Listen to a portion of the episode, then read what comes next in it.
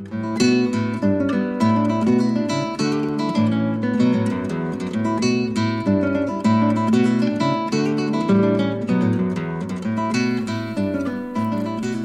kafi, aneb podcasty Katedry filozofie a religionistiky z Českých Budějovic.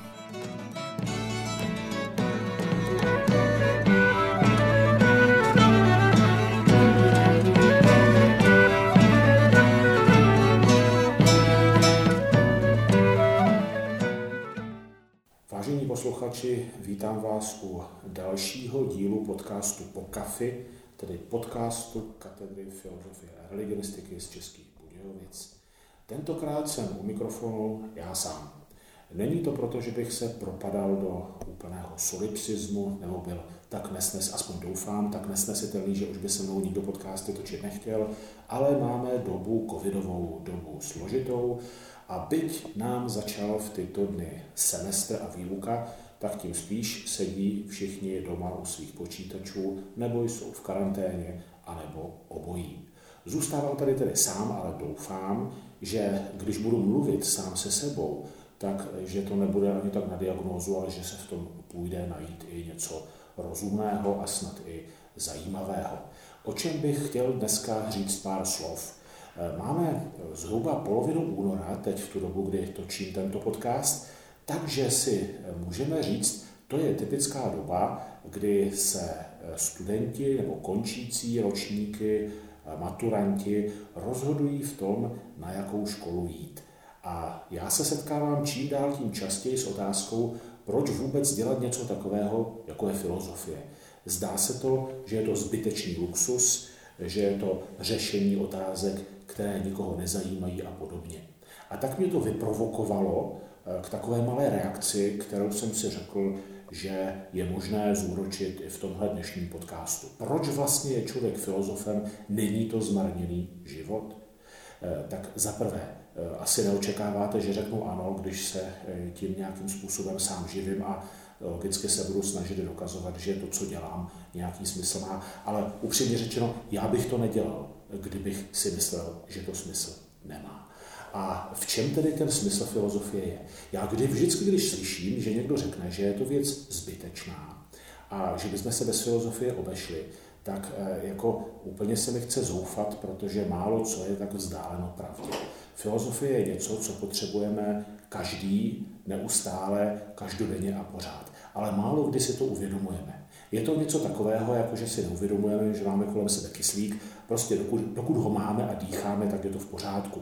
A zdá se nám tak samozřejmě, že na něj zapomínáme. A podobně z těch věd, disciplín nebo prostě e, různých mouder, které se v životě učíme, jsme na tom podobně s matematikou. Matematika je strašně neoblíbený předmět, protože matematika je to, z čeho má většina lidí špatné známky, není to moc barevné, jako třeba biologie, ty obrázky v učebnicích, je to prostě něco, z čeho se nechce maturovat a tak dál, ale každý by si chtěl umět a občas potřebuje něco spočítat.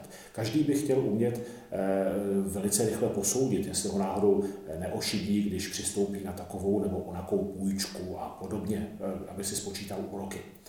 Takže máme asi neoblíbenou matematiku a lidi pak upadají do dluhových pastí. Nikdo asi neřekne, že je matematika nedůležitá, ale co s tou filozofií? No, filozofie v zásadě je zabývání se otázkami, které jsou pro každého člověka důležité, protože se týkají důležitých věcí našeho života. Každý z nás si je řeší.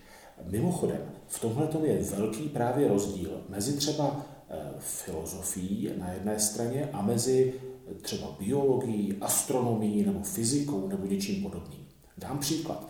Nedávno jsem slyšel v televizi nebo na internetu, protože já televizi nemám a pouštím si jenom z internetu, tak jsem slyšel o dinosaurech, což je samozřejmě téma, které mě jako dítě bavilo a ještě dnes o něm rád slyším. A když mi tam popisují, jak asi vypadali dinosauři, kde asi žili, co je asi vyhubilo, tak je to pro mě strašně zajímavé. Ale v podstatě věřím tomu, co mi říkají, nebo prostě nemám důvod si to nějakým způsobem e, ověřovat. Proč? No, protože můj život se nějak moc nezmění. Jestli eh, zjistím, že Parasaurolfus měl roh a houkal, anebo eh, chodil spíš nakloněný a jak to bylo eh, s Argentinosaurem, jestli opravdu byl tím největším, anebo to, to je si to zajímavé, ale můj život to nějak jako zvlášť neovlivní. Podobně je to, jestli vědci objevili Higgsův boson, nějakou částici hodně malou, hodně důležitou hodně zajímavou, ale tak já jim to přeju, já prostě slyším zase něco nového. Eh, samozřejmě z toho okamžitě polovinu zapomenu, ale je to zajímavé a rád to poslouchám. Na druhé straně eh, můj život to nějak příliš přímo, aspoň na základě mého osobního rozhodování, eh, mých cílů a tak dále neovlivní. A podobně, když zjistíme, že se objevil v Austrálii nový typ vačnatce, opět. Filozofie ale klade otázky, které jsou důležité pro každého z nás, a to bytostně. Velká část z nich jsou otázky etické. Velká část z nich jsou otázky, které se týkají vztahu jedince a společnosti. To znamená, mají politický dosah a podobně. Dnes řešíme spoustu etických otázek, od toho, jak se chovat v souvislosti s tím zeleným údělem a vůbec ekologickou snahou v politice, eh, s chováním, eh, jestli máme kupovat, eh, jestli máme kupovat elektrická auta, jestli si máme nainstalovat větrníky, anebo co si myslet o Grétě a tak podobně a tak podobně. Velká část těchto těch otázek jsou etické. Co je správně? Etická otázka je o tom, co je správně, co máme dělat, jak se máme chovat. Na to si musí každý z nás nějak odpovědět. A teď my si velice často tuhle otázku nechceme připustit jako racionální. Řekneme, no mně se líbí to a tobě se líbí zase ono. Ve smyslu, já mám rád borůvkovou, ty máš rád malinovou. Je to přece jedno. No, tohle funguje, baví se dva normální lidé, kteří mají relativně normální přípustné názory. Ale představme si, že bychom se bavili s Hitlerem. A tam bychom asi neřekli, jako mně se líbí tohle, tobě se líbí tohle, ty jsi vyvraždoval židy, no dobře, já proti tomu nic nemám, to záleží na tvých chutích, to asi neřekneme. Najednou se zastavíme a řekneme, no to tedy ne. Tohle je nepřípustné. A e, abychom mohli rozumně to takhle říct, nejenom protože já to takhle cítím. Hitler by řekl, já to takhle necítím. Ano, a my řekneme, on není normální, ale on zase řekne, vy nejste normální. Teď samozřejmě ten imaginární Hitler, to je taková situace, která e, vypadá, že je nerealistická, ale jakýkoliv náš oponent v, de, v debatě o něčem důležitém, když řekne, já to tak necítím, já to vidím jinak a jde dál e, dělat něco, co my považujeme za naprosto ostudné a tragické a nemorální, tak vlastně my proti němu nemáme argument. No a jednou z velice důležitých rolí filozofie je hledat tyto argumenty a e, ty argumenty nějakým způsobem vytříbit. Představte si, že tedy když e, já bych přišel do televize jako filozof a podobně jako e, kolegové biologové nebo fyzici řekl, filozofové zjistili, že, a teď si tam posaďte nějakou, třeba nějakou morální zásadu. A vy byste řekli, no ale počkejte, to po mně není pohodlný, proč? A tady jsme ten u toho velkého rozdílu, který je mezi filozofií a většinou přírodních věd. Přírodní vědy mají tu krásnou výhodu v tom, že se dají nějakým způsobem empiricky ověřovat. Ale na druhou stranu filozofie je čistě racionální. Ta se musí pochopit, jestli je to přijatelné nebo nepřijatelné, jestli je to v souladu s rozumem nebo v protirozumu. A není to vždycky úplně stoprocentně rozhodnutelné. Ale na druhé straně, na rozdíl od těch speciálních věd, od těch přírodních věd, jsou to témata, která jsou důležitá pro každého z nás bytostně. No a jak jsou složitá, tak eh, jsou velice často nesnadno zodpověditelná. Eh, zase, když si vezmete, kolik je 2 plus 2, tak 4 a není, není tam o čem se bavit. Eh, když si vezmeme fyziku, tak když měříme rychlost třeba něčeho úplně nějakou jednoduchou prostě jako záležitost, tak zjistíme, že ta rychlost se pohybuje tak třeba něco okolo 40 km, ale jednou naměříme 39,9, po druhé 40, po třetí 40,05 a uděláme z toho nějaký rozumný průměr a stačí nám vědět, že přibližně se to pohybuje takhle. Ale už je to něco, co žije, co se, nebo co žije, co se hýbe a co e, my nějak zachycujeme a ne vždycky úplně nejpřesněji. Když máme biologii, tak tam je té přesnosti ještě méně. Prostě ne všechny organismy se chovají stejně. My víme, že teď je téma očkování. 99% lidí zareaguje tak, jak má, ale 1% lidí má nějaké vedlejší účinky a tak podobně. Prostě jakmile to ještě navíc žije, nejenom, že se to hýbe, ale žije to, tak je to ještě hůř předpověditelné.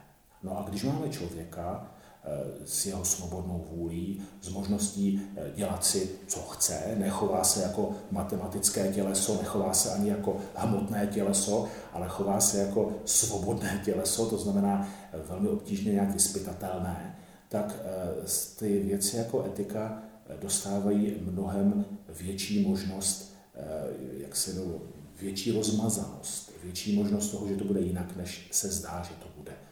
Ale pořád je pro nás lepší, když racionálně aspoň do nějaké míry zjistíme, zúžíme takový ten interval, kde by to bylo rozumné, to naše jednání, že vůbec si nevíme rady, můžeme odleva doprava, a tím racionálním filozofickým přemýšlením si trošku ten interval zjistíme a řekneme, no to dobro bude tak někde tady v tomhle výseku.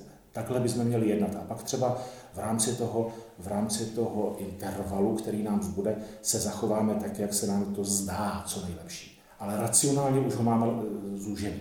A aspoň trošku racionálně mít ty věci promyšlené je lepší, než to nemít racionálně promyšlené vůbec.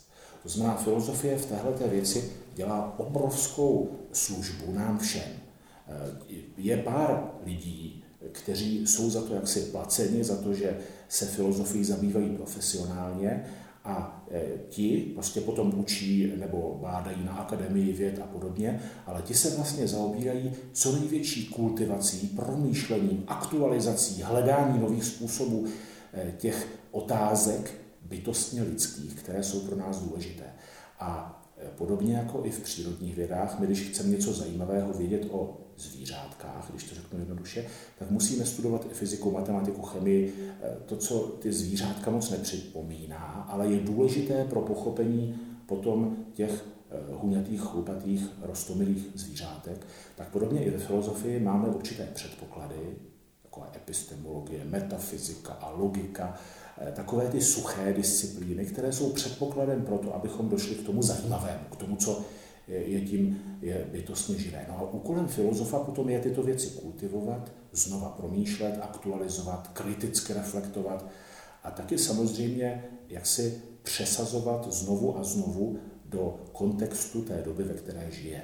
Takže některé otázky si klademe úplně stejně jako Platón, ale klademe si je v jiném typu společnosti. Takže je potřeba to promyslet i s jinými, s jinými věcmi. A teď, k čemu tedy filozofie je? No snad jsem na tu otázku už částečně odpověděl. Filozofie je rozumový nástroj nebo cesta, jak co nejlépe se orientovat v tomhle životě a jak si aspoň eh, při, víc přiblížit, být si trošku jistější, jakkoliv si jistí nebudeme asi úplně nikdy, jak řešit některé důležité praktické otázky našeho společenského života a etiky. No a e, pár lidí, kteří se tím zaobírají profesionálně, pomáhají těm druhým, aby se v tom dokázali orientovat e, co nejlépe. Studovat filozofii je tedy něco, co se neprojeví přímo v tom, že když člověk studuje na zdravotní sestru nebo na učitele, tak je jasné, že tamhle v nemocnici nebo tamhle ve škole pro ně bude typické místo. Studovat filozofii znamená připravovat se na život jako celek. A e, dobrý filozof se, e, se uplatní v obrovské škále e, jako povolání, ne, že by na to studoval přímo. Tady potřebujeme školeného filozofa, ale je to člověk, který umí myslet, umí se vyjadřovat, umí hledat cesty a umí tohle to všechno dělat tak, že to je snad i docela rozumné a spolehlivé. A to znamená, filozofie je nejlepší příprava pro jaksi univerzální dovednosti, které v životě potřebujeme pro to, jak být co nejlíp člověkem. Rozhodně to není ztracený čas. Teď ale musím zmínit ještě jednu věc. Námitku. Existuje bez pochyby celá řada filozofů, kteří řeší opravdové hlouposti. K čemu mi bude pro život, když, a já teď z úcty k disciplíně a ke spoustě kolegů, o kterých si třeba taky myslím, že někdy řeší blbosti, možná, že i já sám někdy řeším blbosti, ale to teď není důležité, zhodneme se asi v tom, že někdy, ano, se ve filozofii najdou i ty hlouposti. A proč vlastně, jak se, jak se tomu vyhnout, jak tomu, jak tomu, jak si uniknout? No, podívejte se, filozofie je disciplína, která nemá žádný předpoklad, jiný než naše zkušenost a rozum, úplně ty základní věci. Když si vezmete třeba tu biologii, tak ona v zásadě staví na matematice, fyzice, chemii. Když si vezmete chemii, tak staví na matematice, fyzice a tak dále. Ale v posledku každá disciplína staví aspoň na filozofii, která se zaobírá třeba tím, jestli je naše poznání objektivní. Tedy jestliže to, co poznáváme, tak je, anebo jestliže se nějak fatálně mílíme. Eh, jakým způsobem máme správně argumentovat a tak dále a tak dále. To znamená, filozofie musí ten korektiv, jo, když prostě biolog eh, bude něco počítat a spočí, řekne, že jedna plus jedna jsou tři, tak je to prostě špatně a ta biologie mu nebude s takovouhle matematikou fungovat. To znamená, že matematika mu dává určitý korektiv, určitou jaksi nástroj na to, eh, jak korigovat vlastní biologii. Filozofie takovýto korektiv nemá, musí si ho dělat sama. A díky tomu samozřejmě je taková rozplizlejší, protože na ní všechno stojí, to je skvělé, v tom je filozofie královna, ale na druhou stranu ona se nemá o co opřít a proto je často kulhavá, proto je často rozplizlá a proto často řeší ty, jak už jsem říkal, dámy prominou, blbosti. A e, to, že občas řeší ty hlouposti, je trošku daň za tu věc, že e, je to ta úplně základní disciplína. My potřebujeme občas řešit hlouposti, abychom zjistili, že jsou to hlouposti a že tam už jít nemáme. A někteří z nás budou tvrdošíně u těch hloupostí jak si zůstávat a e, budou je opakovat až e, do nevidím. Ale to už je hod právě daní té disciplíny. Podobné věci máme i v jiných disciplínách. Máme občas nějaké disidenty, ale je jich míň, třeba v těch biologických nebo fyzikálních disciplínách, protože tam už existuje nějaký ten mainstream, ten jasný konsenzus, daný těmi předchozími disciplínami, které je korigují. Filozofie tohle to úplně nemá. A proto prosím, eh, dělat filozofii je obrovsky užitečné, je obrovsky potřebné. A každý člověk, chce-li argumentovat racionálně, tak pomoc filozofie potřebuje. Chce-li vážně se rozhodovat, brát vážně otázky, které před něj život klade. A tudíž tu filozofii nějakým způsobem jak se využije v každý den svého života. Na druhou stranu upnout se na nějakého vysloveného filozofického exota, opakovat jeho eh, na povrch zajímavé, ale v zásadě neužitečné a neargumentativní eh, jaksi výroky, moc užitečné nebude. Ale to už je na nás, abychom se tomu dokázali vyhnout. To máte podobné, jako když chce člověk dobře cvičit, tak si určitě najde na internetu spoustu dobrých a zajímavých cviků, ale určitě tam najde i spoustu hloupostí, eh, které tam někdo dá tu eh, z vlastní hlouposti, tu eh, z touhy být za každou cenu jiný, tu z nějakého obskurního přesvědčení, že takové pohyby co nejlépe spraví naši páteř, ono nám to pak spíš zničí a tak podobně. Prostě my si musíme už i k té filozofii, která má nás naučit být racionální, přistupovat s nějakou předběžnou racionalitou a říci, tohle smysl má, tohle smysl nemá. No a protože každá samomluva je zrádná, přestal se mnou mluvit mikrofon. E, karta je plná, protože jsem nepraktický filozof, nepodíval jsem se, jestli mám dost místa na paměťové kartě. Proto tento radostný závěr natáčím už na mobilní telefon, jak jste určitě poznali na lepší kvalitě zvuku pardon, horší kvalitě zvuku. Eh, já se s vámi pro tentokrát loučím. Vidíme, že eh, filozofie je sice důležitá, ale technika eh, světem vládne a technika nás limituje. Děkuji vám za pozornost, zůstaňte s námi filozofy a religionisty a rozhodně vemte vážně výzvu být racionální a studovat filozofii. Mějte se hezky a těším se na shledání příště. A jak se říkávalo v televizi, chcete-li nám k tomu psát 3 jedničky 50, chcete-li se podívat, co se u nás učí na filozofii, podívejte se do komentáře k podcastu na webové stránce podcastu, kde najdete všechny potřebné odkazy. Děkuji a nashledanou.